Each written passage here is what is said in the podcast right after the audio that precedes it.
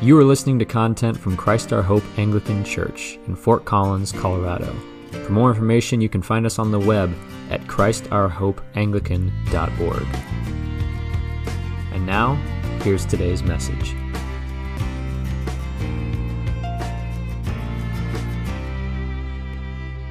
So, over the last several weeks, as we've been going through our sermon series on the book of James, we have seen that James, throughout his letter, is calling us to live a life of true faith. And that life of faith will be characterized by a transformed perception. The way that we see the world will be different when we look through the lens of faith. And it will also mean a new way of acting in the world. Our behaviors will be different when we walk in faith. Truly, faith changes everything. Just going through the book of James, just some of the ways that he applies this, it changes the way that we see and respond to the trials of this world. Faith changes the way we look at poverty and wealth.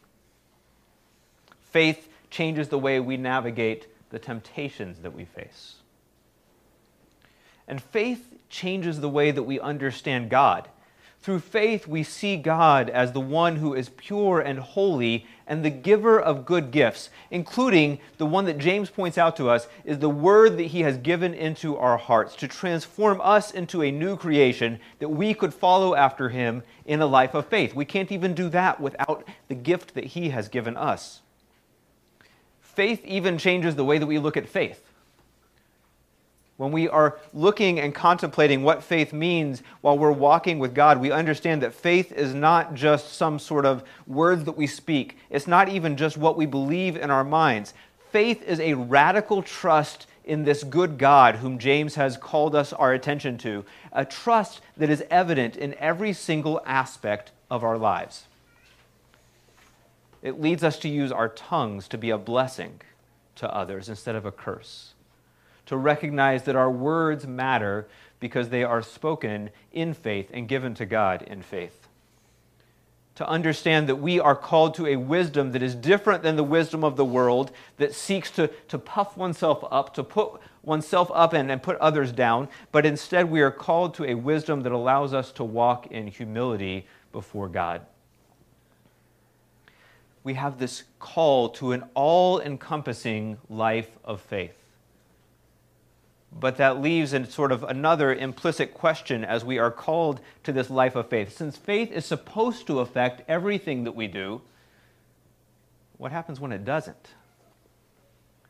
What happens when we fall short about the desire that we have to live by a life of faith? What happens when we step off of this path that God has so graciously set us upon? If you have your Bible, you can turn with me to James chapter 4, which is what we're going to be looking at today. Here in James chapter 4, verse 1, we see a problem in the community that James is writing to, an area where they are not living by faith. James 4 1 begins. It says, "What causes quarrels and what causes fights among you?" And in their quarrels and their disputes, as they are fighting, this is exactly the opposite of what we looked at last week. They are displaying the worldly wisdom that James has mentioned. This idea that I can call others to my side, that it's so important that I'm right and I need to, to lift myself up and push others down. And this is the way that they are behaving and acting, which is contrary to the life of faith that James has just told them uh, it has a different kind of wisdom that wisdom of humility, that wisdom of walking and trusting God. And simply by asking this question, by confronting and pointing out their sin to them, James is showing the first thing that happens when we, um, that we need to do when we fail to live by a life of faith, which is we need to be called out on it. We need to be honest and open about what our problems are, not try to hide them and pretend like we're a community that has it all together. James doesn't try to hide their sin. In fact, he actually asks them to look deeper, not just at the surface level of what's going wrong in the community. He wants them to dive deeper and consider what's going on with their heart that has led to this problem. there was a duplex that Liz and I lived in at our um, house before, in Littleton before we bought a house down there. And we, it was a nice little duplex um, in a neighborhood that was pretty close to where I worked.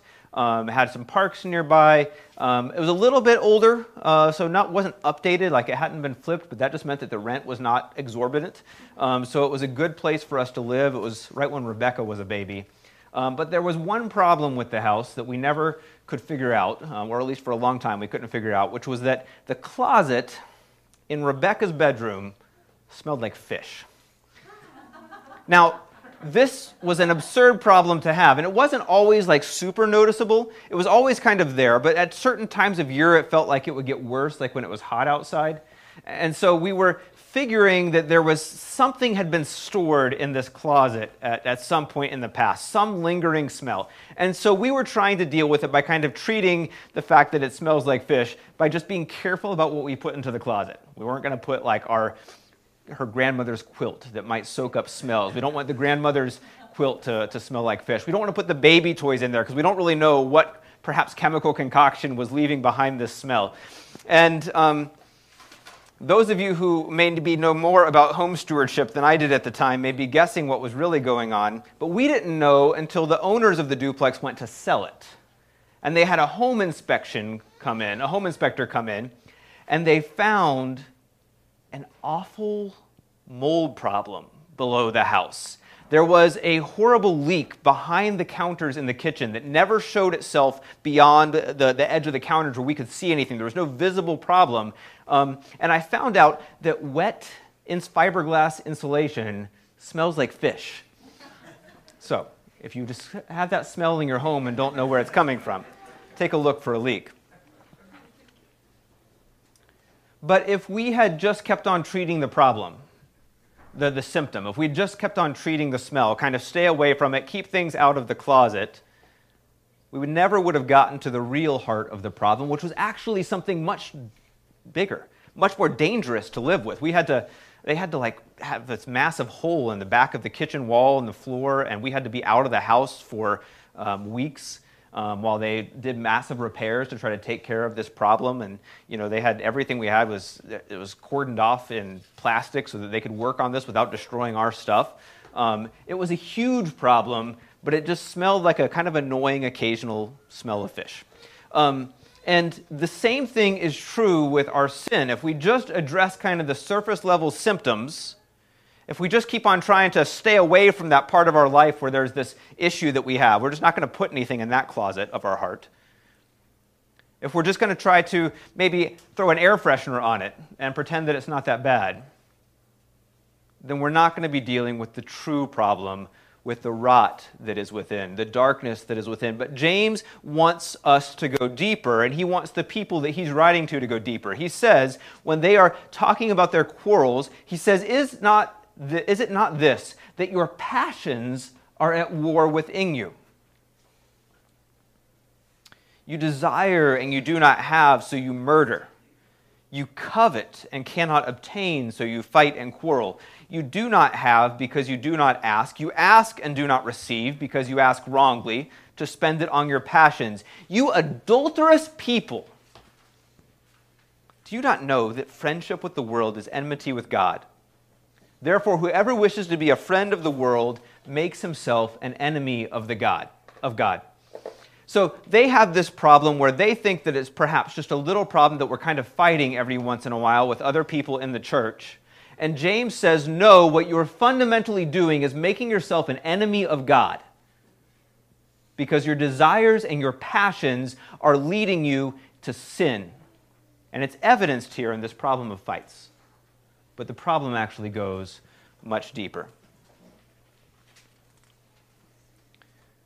This is how we deal with our sin in a life of faith. We don't try to cover over it. We don't try to hide it. We don't try to minimize it and say, oh, it's really not that big a deal. We don't compare it to others and say, well, I'm not doing that, so I must still be okay. We don't try to pretend like this sin that is within us is, is something that it's okay to live with because it's not. It's rot that can fundamentally destroy us. And we are fundamentally setting ourselves as an enemy of God when we are desiring the things that He does not wish us to desire. There's this whole class of, of sin. If you, people have, throughout the ages, um, philosophers and theologians have tried to describe kind of what's at the root of sin. And one of the ways that, that it has been described, um, particularly by St. Augustine and many who have come after him, is that sin, at the root of sin, is disordered desire disordered love. I love the wrong things, or I love the right things in the wrong order. I put this above, above God. I put something above God. And we think that sometimes that these disordered desires are just a natural part of life, something that we have to live with. And James says, no, there is a much deeper problem. And it doesn't always come out in quarrels um, with one another. Sometimes the sin problem that we have, the disordered desires that we have, come out with things like a persistent attitude of lust. Maybe even turning to pornography or something else to try to, to satiate that. Maybe not anything so explicit. Maybe it's just that our minds keep on seeing how close we can get to the edge without going over. Or sometimes it comes out in the ways that we step onto this treadmill of consumerism that our society is. We buy into the idea that I have to keep on buying stuff in order to be happy. That contentment will come when I have more things. That my value comes in what I own. And we have disordered desire that makes us an enemy of God. Maybe it's in our worry.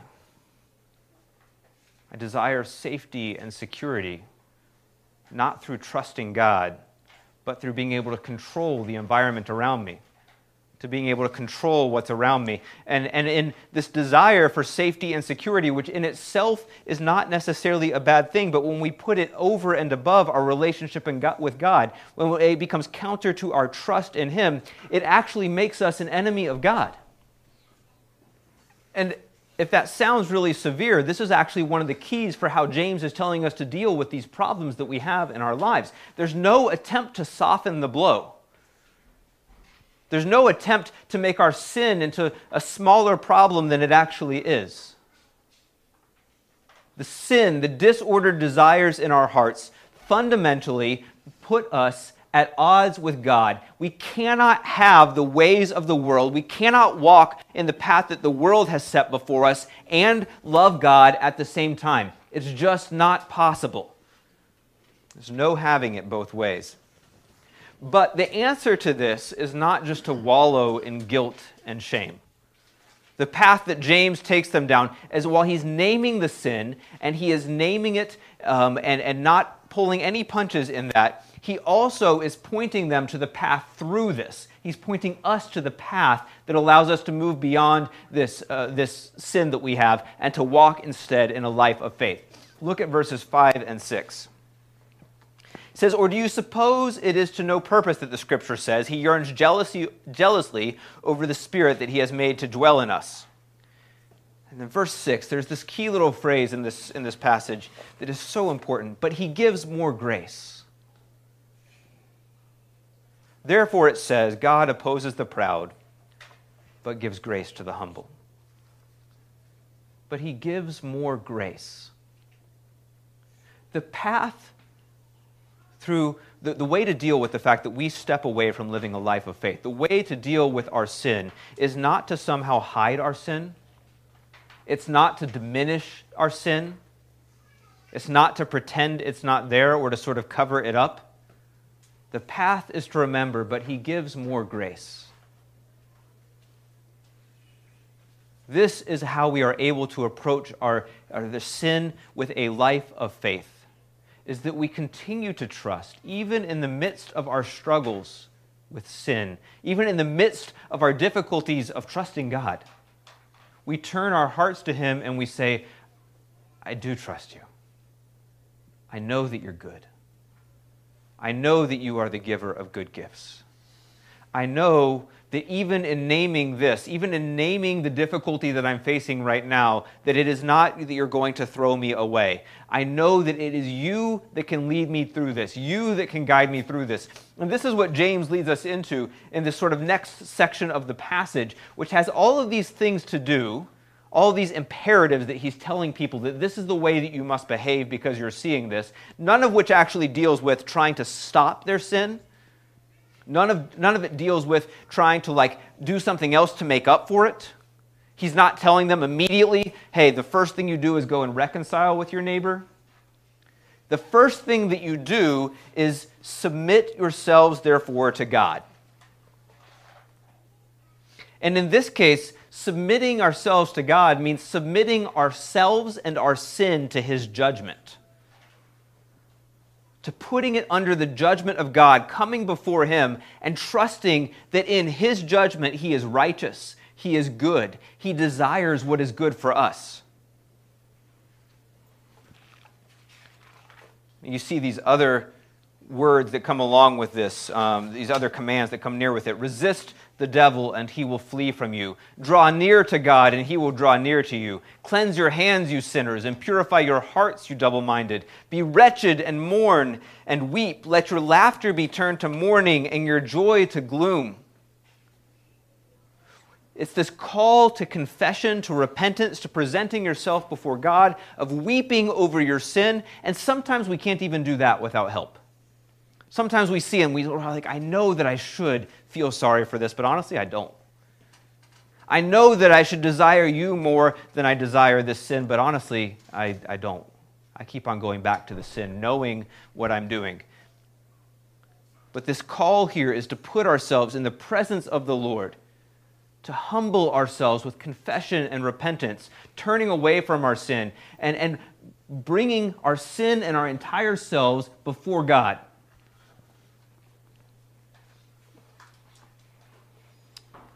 This is a path um, that only makes sense when we are walking in faith. Because I think that most of us know, both um, expressly from what's written in the Bible and just intuitively, we sense as we're bringing ourselves and our sin before a holy God, we know that God destroys sin.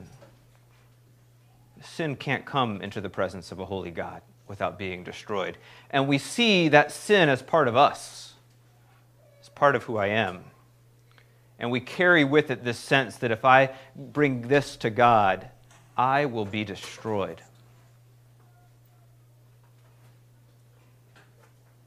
So our instinct is to draw back and protect ourselves, to try to guard our hearts, to somehow hold some piece of it back from God so that we can get through this without having to face destruction.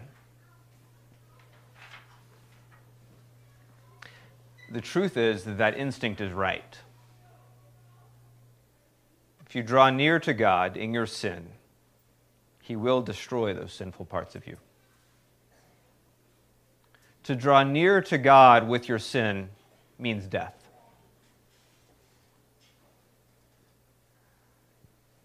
And the Bible promises that you will die. That sinful part of you will die.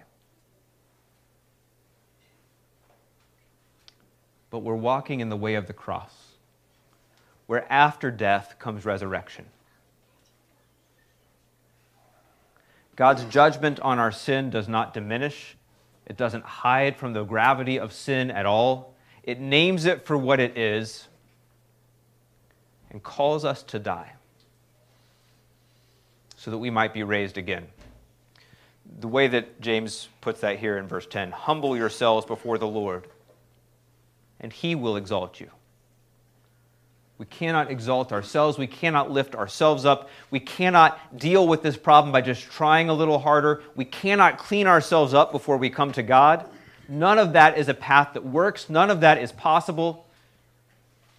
Instead, like James was telling his disciples, you will have to walk the way that I'm walking. You will have to walk the way of the cross.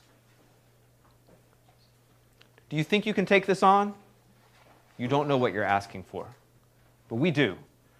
We understand and see the way of the cross, and this is what God is calling us to live into. To walk in the way of the cross means that we will die, we will be judged by God, but we will also be raised again because in His infinite mercy, grace is more. The grace is greater.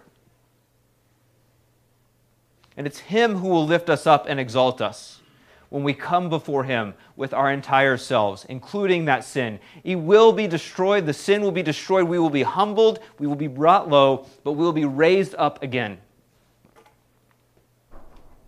We can't squirm our way out of it. We can't go around it. You can't find a different way to God. There's no other path here. There's one way to Him, and it means following Jesus to the cross so that we can have resurrection after that. And the good news of the gospel in all of this, the good news that James is, is leading us to see, the good news that he's asking us to accept with the promise that grace is more and the promise that we will be humble but we will also be exalted, is that God loves us so deeply, even as we are sinners. And God's love, unlike ours, he does not turn his love to the things that are lovely. He loves us so that we might be made lovely, so that we can be cleansed from sin, have the rot scooped out, and be made new. In verse 11, James picks up the issue of speech again. They're having these quarrels and they're fighting with one another. And in some ways, it's hard to even see because he's gone through this whole digression um, that he's coming back to this issue of how they're speaking to one another. And it feels almost like a non sequitur in the, in the passage, but he's wrapping things up here. He says, Do not speak evil against one another, brothers. The one who speaks against a brother or judges his brother speaks evil against the law and judges the law. But if you judge the law, you are not a doer of the law, but a judge. There is only one lawgiver and judge, he who is able to save and to destroy. But who are you to judge your neighbor? James doesn't address their behavior until they have been through this path of the cross, until they've been through confession and repentance, until they have humbled themselves so that God might exalt them. And then he says, Don't speak evil against one another. And it's rooted in the fact that they have been judged. They are looking at God as the judge, no longer as themselves as the judge. Their ability to come and change their behavior is rooted in the fact that they have received mercy, and therefore they can show mercy. Our ability to step off the, the cycle of consumerism, of buying for our pleasure, comes not by just trying to like take it a little bit less and, and sort of change what our, our buying habits. It's not just purely by manipulation of, of, of what we're doing. First, we have to confess it as sin, repent, and be humbled. The path away from lust isn't just by only by trying to change what movies we watch or what, you, what, what sites you go to on the internet. That's important to change the behavior. But before you change the behavior, even, you've got to confess it as sin, name it as something that makes you an enemy of God, and repent and be humbled so that that part of you can die and God can raise you up the path of changing our worry in the world is not just to stop worrying. Hint, that doesn't work anyway. I know some of you have probably tried.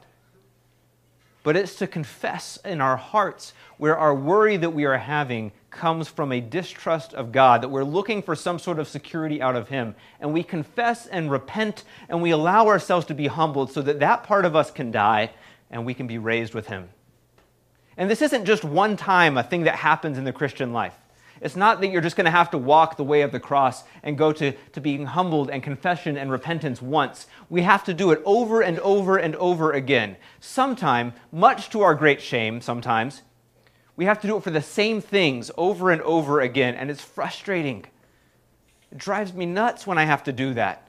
Like, God, I thought I dealt with this.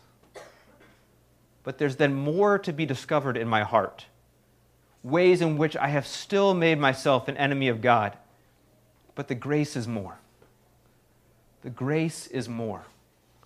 The good news is always that the grace is more. Humble yourselves, confess your sin, don't diminish it, repent, turn away, weep and lament over your sin, so that as you are humbled before God, he may exalt you. That as you go into death, you may be raised up with Christ, just as he died on the cross. This is what it means to live a life of faith. It means to walk in the way of the cross. So let's be a people that walk in the way of the cross, not minimizing sin, but confessing, repenting over and over again because we trust that the grace is more. This sermon is an audio ministry from Christ Our Hope Anglican Church in Fort Collins, Colorado. If you are in the area and would like to learn more about how you can worship with us in person or online, please visit us on the web at www.christourhopeanglican.org.